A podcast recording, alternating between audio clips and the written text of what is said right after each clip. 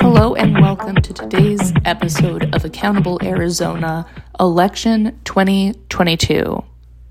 Today's episode features Leezah Sun.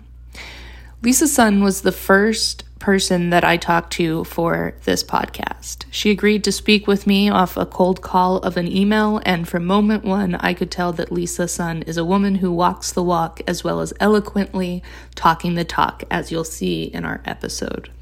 She showed up with a petition for Save Our Schools just so I could sign if you live in LD22, consider yourself as lucky to have yourself a candidate as authentic as Leezah Sun.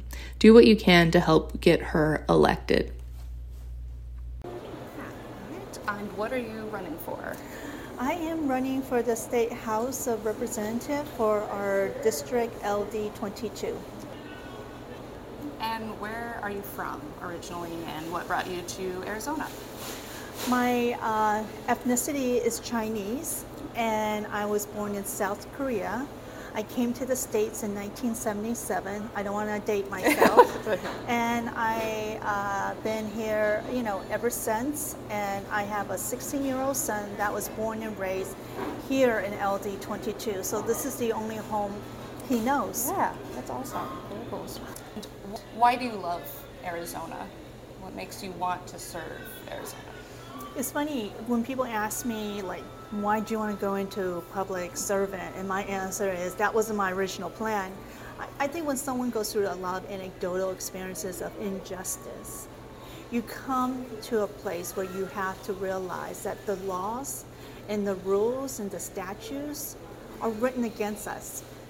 And once you find out that is the case, what better than the actual person that has the anecdotal living experiences to run for public office because your experiences is no different from anybody else, particularly in marginalized communities, which I found out as well.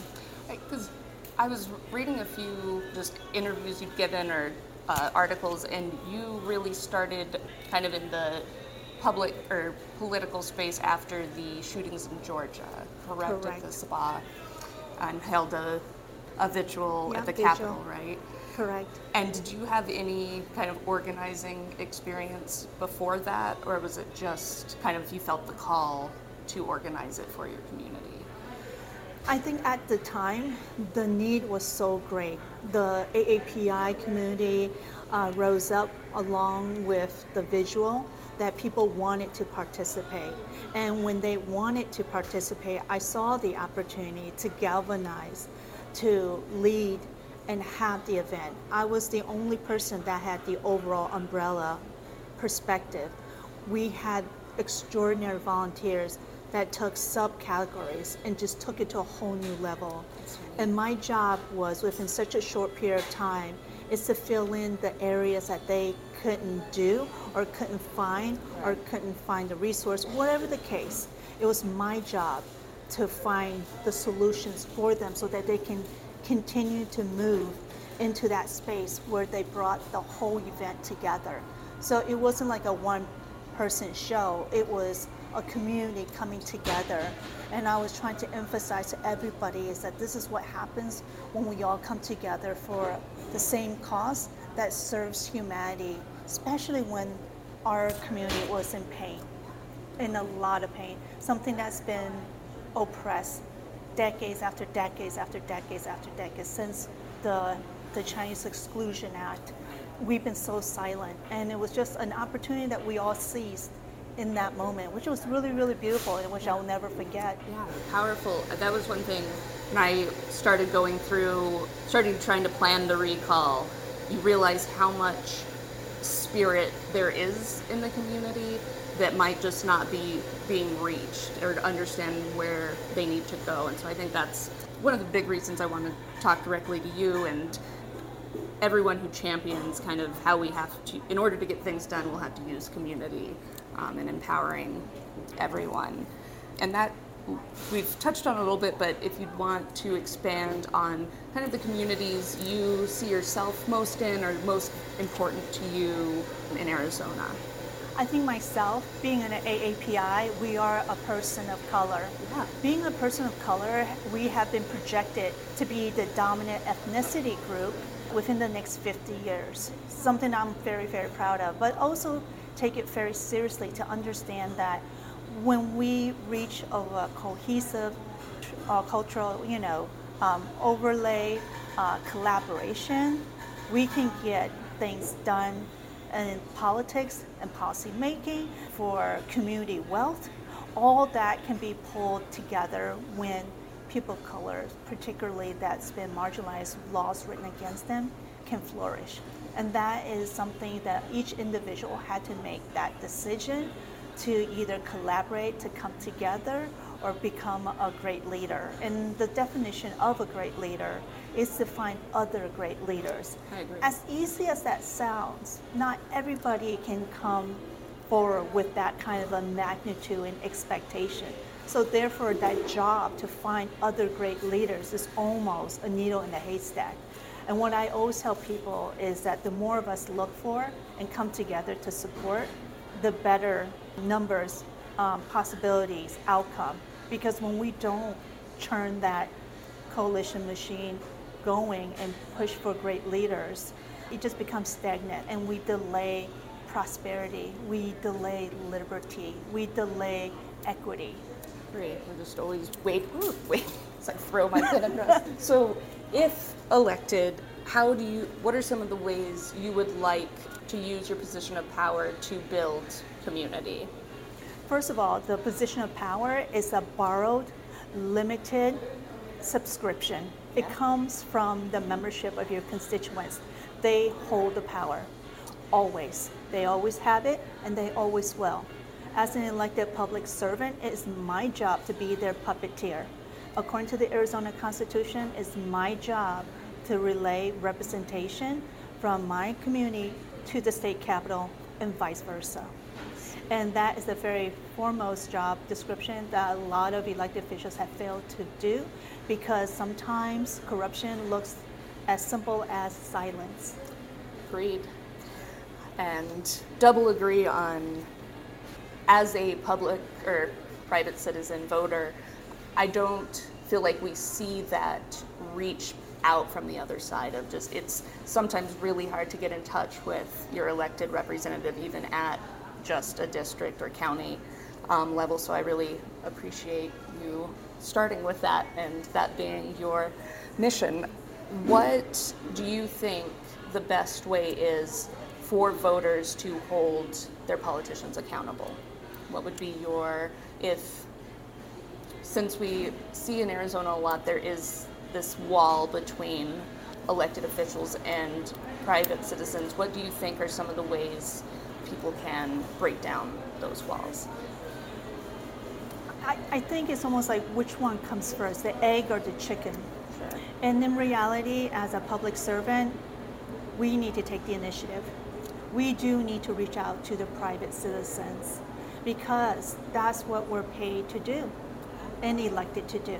Now, as far as the private, uh, you know, citizens and the constituents, their job is actually to vote, but not only know how to vote, because you can give a key uh, to a person to drive, but if you don't teach them how to drive, it's catastrophe.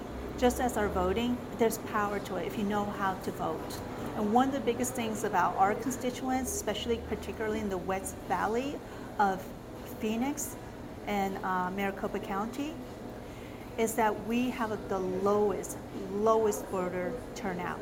If you, because we're a blue district, because we're so safe, they didn't think their vote matters. In reality, it affects statewide, countywide, local, district-wide, even small town-wide. Whereas if you look at a red state, they vote over 90%. We vote around 50%. So if you tally those votes statewide, countywide, local-wide, town-wide, municipality-wide, we get voted out every single time. And we have elected officials that are in a safe blue district don't want the voters turnout Right. because they're afraid to lose power. You will require them to canvass more, to campaign harder, and to work harder. Heavens forbid. Yeah. Heavens forbid. I know, it's hard. But the reality of it is that these simple information, as an elected official, public servant, it's their duty to let them know that when you don't vote and you're a registered voter and we're being outnumbered by the Republican voters, Right. who do we really blame? All of us. Yeah. We got to do this together. Great Agreed. leaders find other great leaders. Sometimes that can come in groups. Yes, absolutely. And I think a big part of that is also having those conversations with people who've maybe previously been disenfranchised from voting and saying, like, I know, because I'm always very um, upfront of I don't think voting can solve all of our state's problems, unfortunately. Yeah. There's so many ones that are built in, um, as you said, to oppress people. But one of the reasons I wanted to do this project is bring attention to how many awesome people we have running at the local level, and you have that ability to connect with them and say, "Hey, what's going on? Uh, why did this happen? I don't understand." Um, but yeah, I think that's a great point. Of it's on all of us to find leaders and get them to where they need to be. exactly. Uh, I'm uh, going to do my very best. yeah. Who, um, aside from your, or what are you excited is on uh, the ballot for Arizona this in November? I think my frontline favorite would be Julie Gunnigle for the Maricopa County Attorney General office. Not just for me as a district uh, state House of Representative, you know, elect, is that whatever I do in my district will have the biggest impact with my local races and the Maricopa County races. Now, don't get me wrong, I'm going to push down the ballot, but my biggest impact as a constituent, as a community, and of course as an individual running in the general election, the biggest impact I can make is the Maricopa County races and the local races. Right. Just because you get the maximum reach within your district. I mean, it's almost impossible for me to go somebody else's district, obviously. Right. But if I can, uh, you know, take care of my home, my backyard, I will contribute in the whole pot of the 30 districts statewide Right. to pull the Democrats down the ballot. And I'm going to do my best here in LD uh, 22 for now till November the 8th. Yep, that's it's coming up fast. Yeah, I'm down for it. Yeah. Are you also running? Did I see for school board as Yes, well? I That's- am. When's that election? Is it November the 8th. Okay. It's simultaneously. So, although people say, oh, you know, you can relax now, you finish your primary, I didn't even skip a beat. The moment the ballots came out, my attention switched to the uh, Fowler Elementary School Board District because we have incumbents that have been there for decades and nothing had changed. Our money flow there is very, very weak. It's kind of like in a very, you know, status quo. And we do need more representation, a different perspective. And with my background, with anecdotal experiences, with my son going to a charter school and a private school, and then back to a Title I school and public district schools, I know the spectrum of these education institutions and where it's harmful and where it's beneficial. And I'm trying to convey that to the community. We don't shame parents for going to a charter school. We don't shame parents for their choices. School choice is a is a uh, human right, but when it's being privatized and being used as corruption and to create backdoor dealings that undermines the all-inclusiveness of the Arizona Constitution of a free quality education, I say nay. And you said they're the incombu- incongruent. Sorry, struggle with word. They've held their positions for decades. Uh, or- co- uh, collectively, and also we're the only elementary school district board members that only has three members, and that's something I would like to change and broaden it up to five, like the rest of the community, because when you have less board members, there's less voices, less representation, and less delegated work, Right. which is redundant if you keep it so tight. So change is extremely needed for the Fowler Elementary School District. We know Arizona public education is at risk, so we are. I'm glad we're able to get some more of that information and help people understand just Yeah. how critical. Because I think that's one of the issues with politics or kind of elections is not understanding how close to home these races run. Like your school board has is going to directly impact your child's education experience. Yeah, um, it does. And that's an yeah, important and their psyche too. Right, and they don't. We don't put enough importance on. Yeah. These, especially yeah. school board uh, exactly. races. Yeah. Our children is our community's future. Yes. And this was kind of the final question I had written down, but we can uh, keep sure. see where we go from yeah. there. So Arizona does have, unfortunately, a long history of white supremacy, um, and it seems to be bubbling as we look at our options governor and really down the ballot.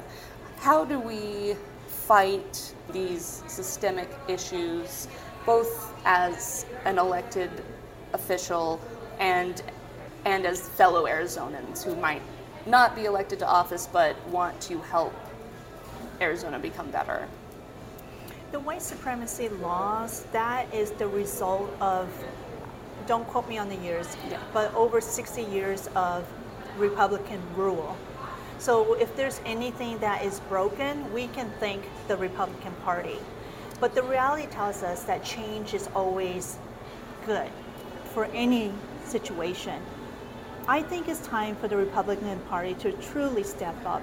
In order for it to really step up, we need to change, transform from the inside.